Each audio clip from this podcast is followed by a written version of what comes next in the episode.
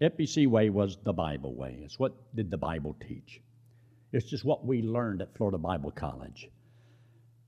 And then he says, decided to attend Grace College in Indiana. Here I began to take seminary courses as an undergraduate student. By this time, I was quite sure the FBC was just one way among many other good ways. So then he says he launched into the Bethany Fellowship, a church still operative and going strong. I converted others to Calvinism and to the Plymouth Brethren style of church fellowship. Spent hours and so forth in the seminaries and so forth. So I don't know how much he accomplished, but he just went from one cemetery to another cemetery. And cemeteries can kill you. Then he says in numbers, point number seven, moved to Pennsylvania, became more interested in leaving my Plymouth Brethren fellowship, and joined a Reformed Baptist church. So he's moving right along. Then he moved from a Baptist church to join a mega Presbyterian church in America. Spent nine years there. And then he became an Anabaptist and discovered biblical scholarship. Spent another nine years there. Then he left the Presbyterians to worship with the Mennonites. All of that to say this there were countless conversions along the way. I was blessed by them all. But these Christians all explain the gospel in various ways. Among the Anabaptists, for example, the emphasis is not on justification, but upon discipleship in the way of peace. Among my emergent friends, the emphasis is upon following Christ. Among my FBC friends, Ephesians 2 8 and 9. Among my Catholic friends, baptism and sacraments. Among my Presbyterian and Reformed friends, total depravity and election by God's free grace. But among all of them, it has been Jesus Christ and Him crucified. Now, he don't know what he believes or how long he's going to believe it. Do you think that you're going to stay the same unless you stay under good, strong, sound Bible teaching? You can drift without ever knowing you're going to drift. You don't have to plan it. If I was the devil, all I have to do if I want to destroy your life is get you away from good, sound theological teaching of the Word of God. Why do you think we want to teach people what the Word of God says? You get into it and you read it and you study it and you believe it. There is a difference between salvation and discipleship. You see, salvation is simply you come to Christ for salvation. Discipleship is you come after Christ, you follow Christ. So, coming to Christ to be saved, and then you follow Christ in discipleship. And you can be saved and never be a disciple of the Lord Jesus Christ. But should I be a disciple? Should I, as a child of God, should I discipline my life to be what God wants me to be? So take your Bible and turn to the book of Philippians in chapter 3. Philippians chapter 3 and look in verse 4. I want to give you just a few things on how to discern discipleship. Because you see, salvation is simple, it is clear, it's by faith alone in what Christ did on the cross for us. Salvation is us accepting what He did believing He did it for us. He paid for my sins. If He paid for all of my sins, then all of my sins are paid. I do not have to pay for any of my sins, not even one. I deserve to pay for my sins, but Christ paid it for me. That's substitution. I didn't deserve that. But He loved me. And that shows me how much He loved me because of what He did for me. As a child of God, it is the will of God that I follow the Lord. And I believe that steps toward discipleship begins with dissatisfaction. You see, there was a time in my life when I was so dissatisfied with who I was, where I was, what I was doing, And I had no dream or vision about what to do with my life. So, in most cases, with most individuals, there is no desire to grow and to do and to be unless there's some sort of dissatisfaction where you are with what you have and what you're doing or not doing. And so I enjoy watching as Christians begin to talk about how so dissatisfied they are on their job, or things are not really totally just wonderful at home all the time.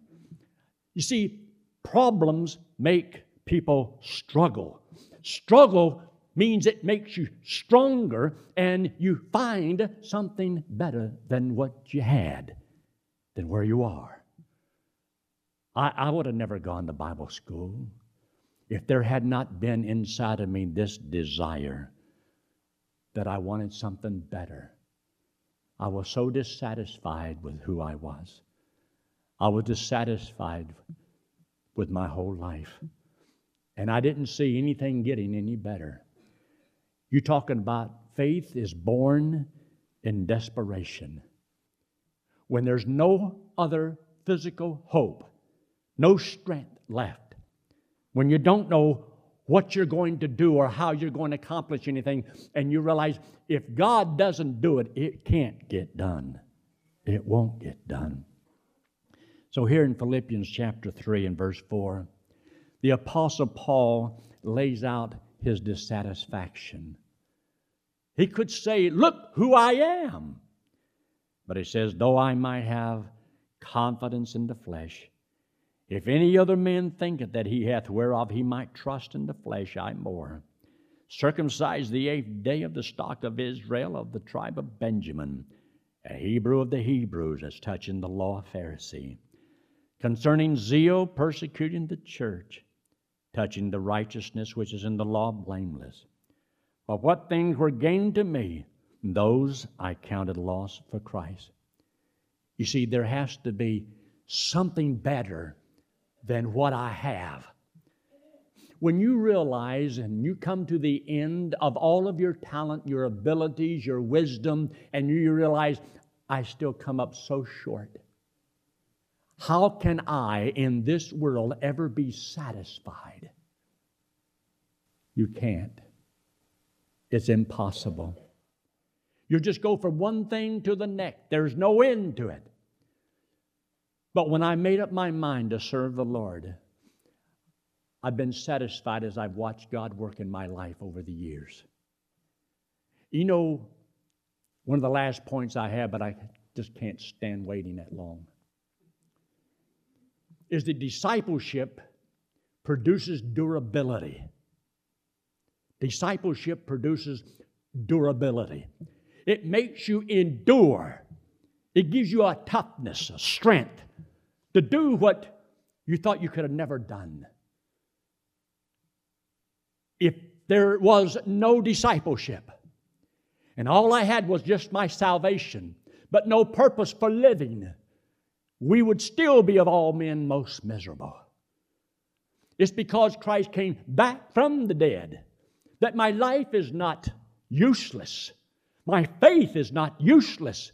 It's not in vain. There's a reason, there's a purpose, there's something to be accomplished. I wrote a little statement down. Your life is only as important as the thing you really live for. Your life is as valuable as the thing that you live for. What do you live for?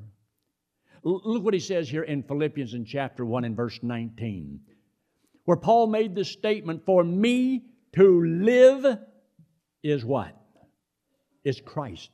For me to live is Christ. And the reason that is so important is because Christ is of such value. Put anything else in that place, that word, and that equals your life.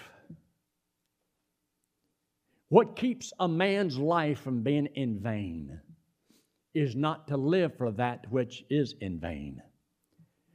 Living for Christ is not in vain. It's the most valuable thing you can ever do. And that value is what gives value to your own life. Do you ever hear people talk about, you know, we need to have men voted into office that have values. You hear them talk about family values.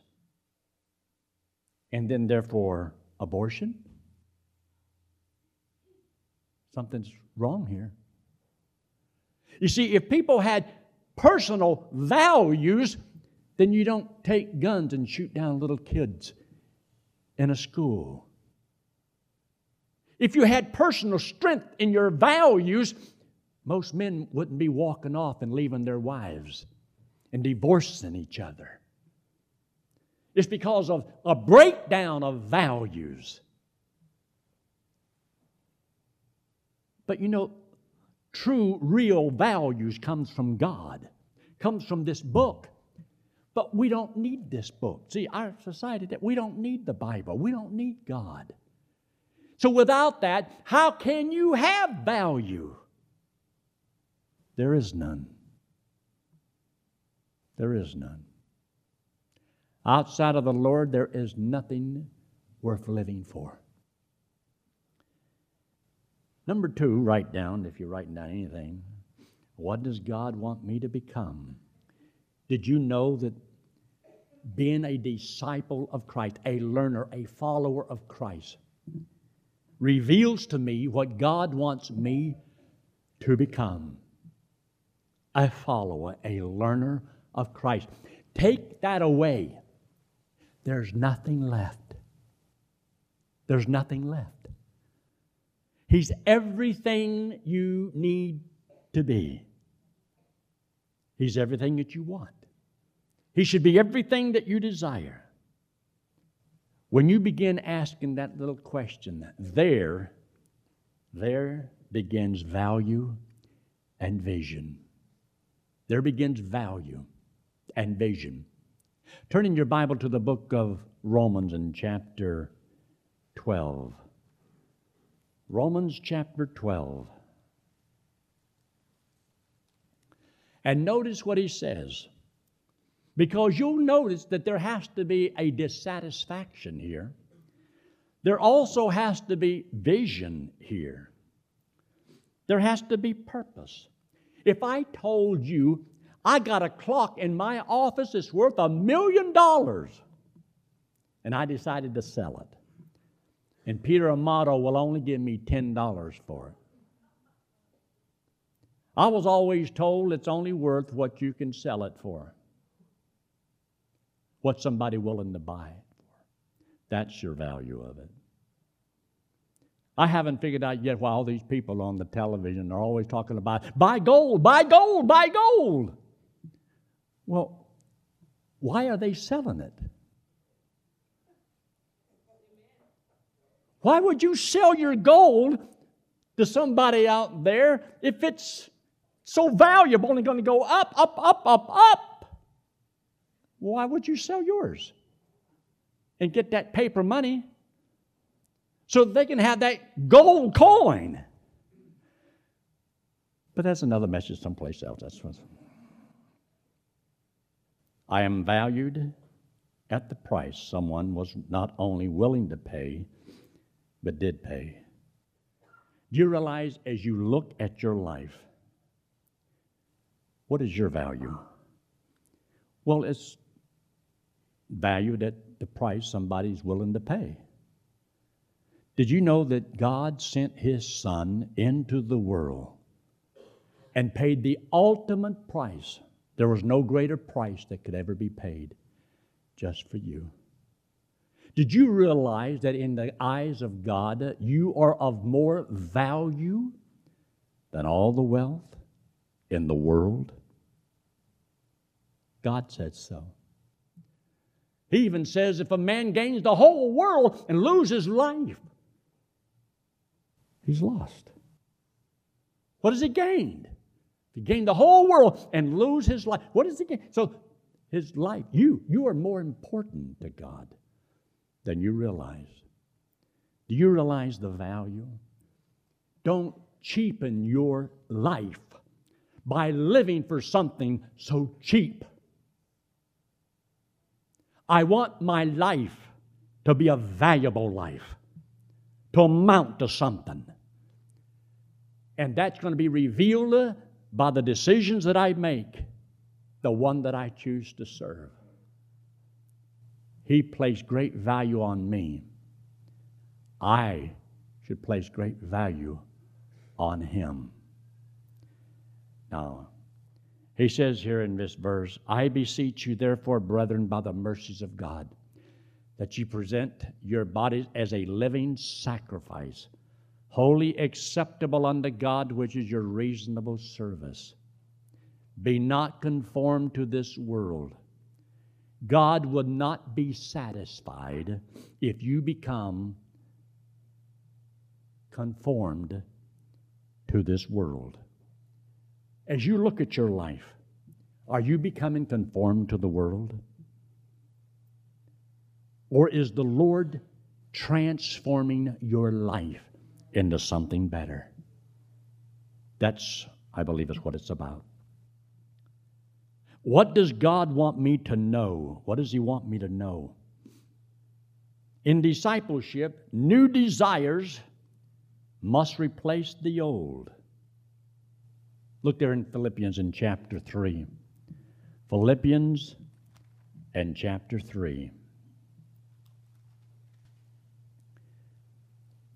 Philippians in chapter 3, I want you to know from verse 8 to verse 11. Look in verse 8. Yea, doubtless, and I count all things but loss for the excellency of the knowledge of Christ, of Christ Jesus, my Lord, for whom I have suffered the loss of all things, and do count them but dung, that I may win Christ, and to be found in him, not having mine own righteousness, which is of the law, but that which is through the faith of Christ, the righteousness which is of God by faith. And in verse 10, that I may know him and the power of his resurrection. To know the power of his life must mean the death of your life. You see, they're in conflict. You have to decide do I want his life or do I want my life? Am I willing, as a child of God, to say, I want him to live his life? freely as He wants through me? Or do I demand that God leave me alone and let me do what I want to do? It's my life.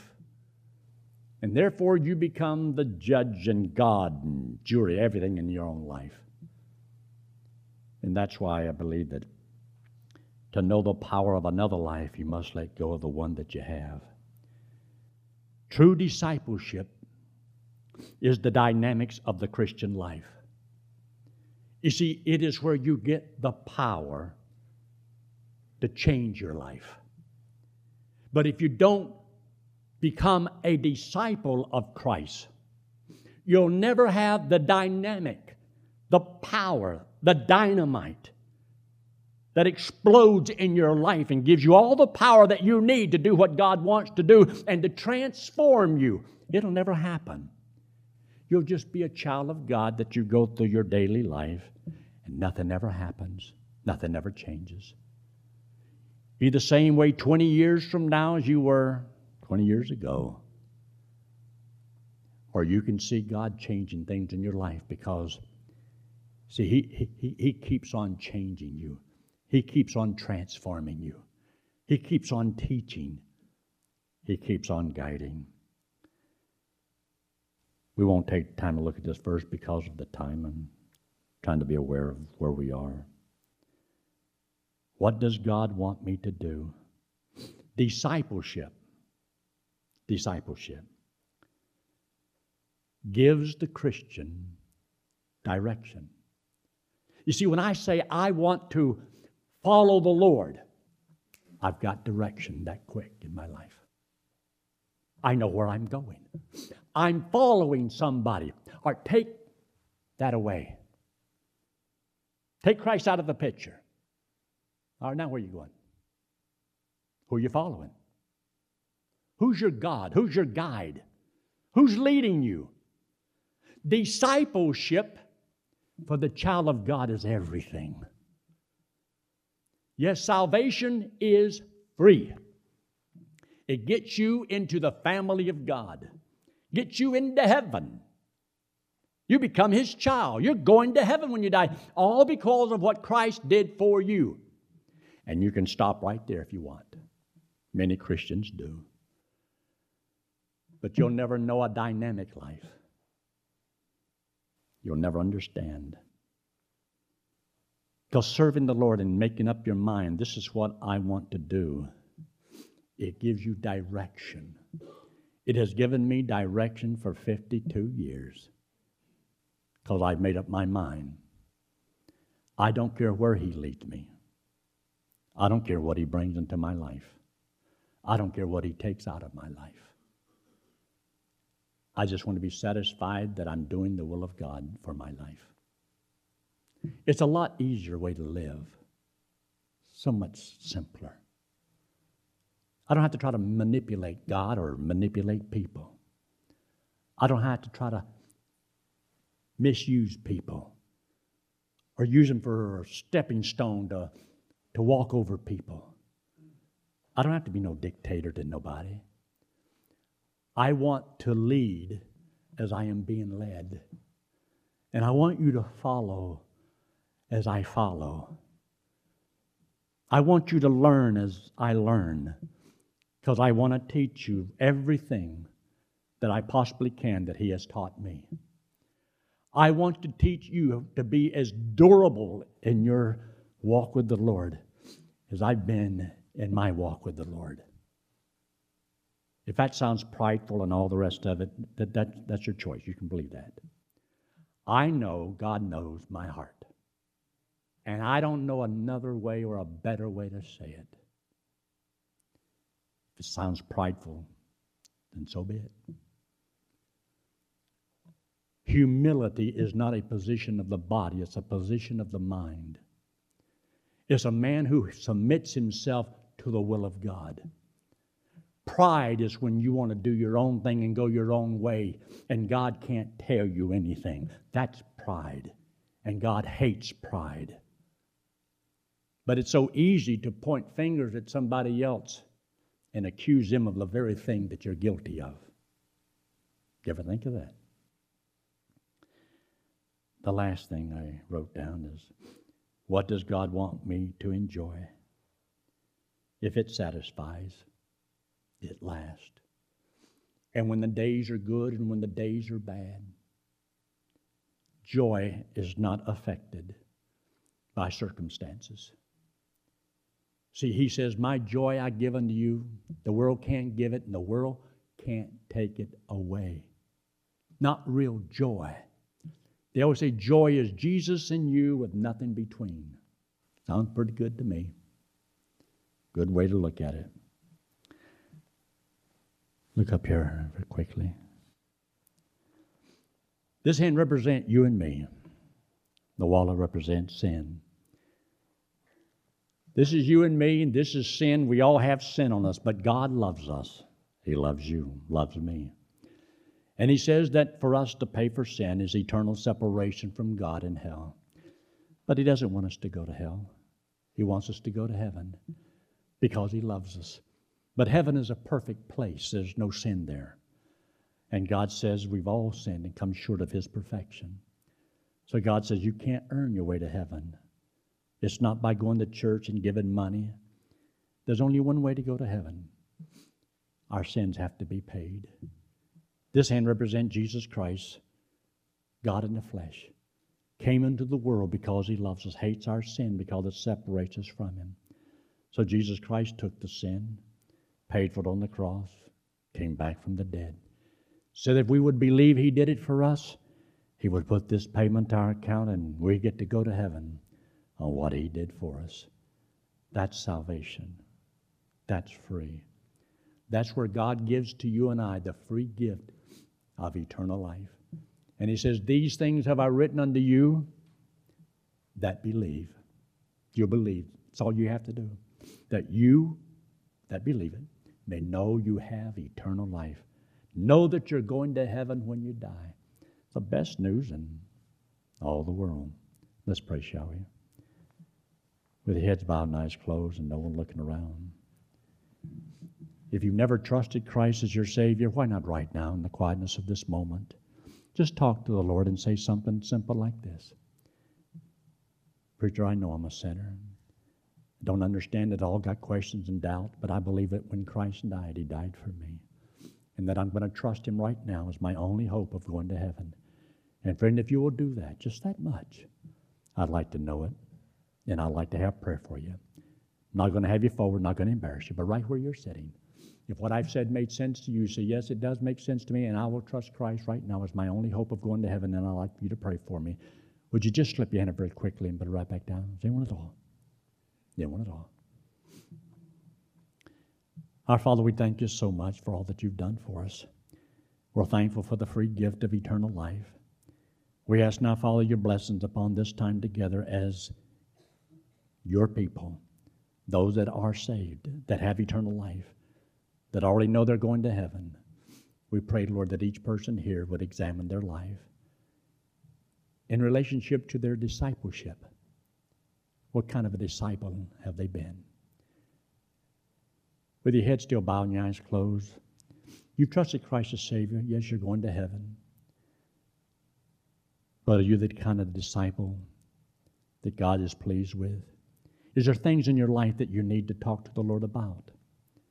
God says, as a child of God, yes, we can confess that, own up to it, because God knows it anyway.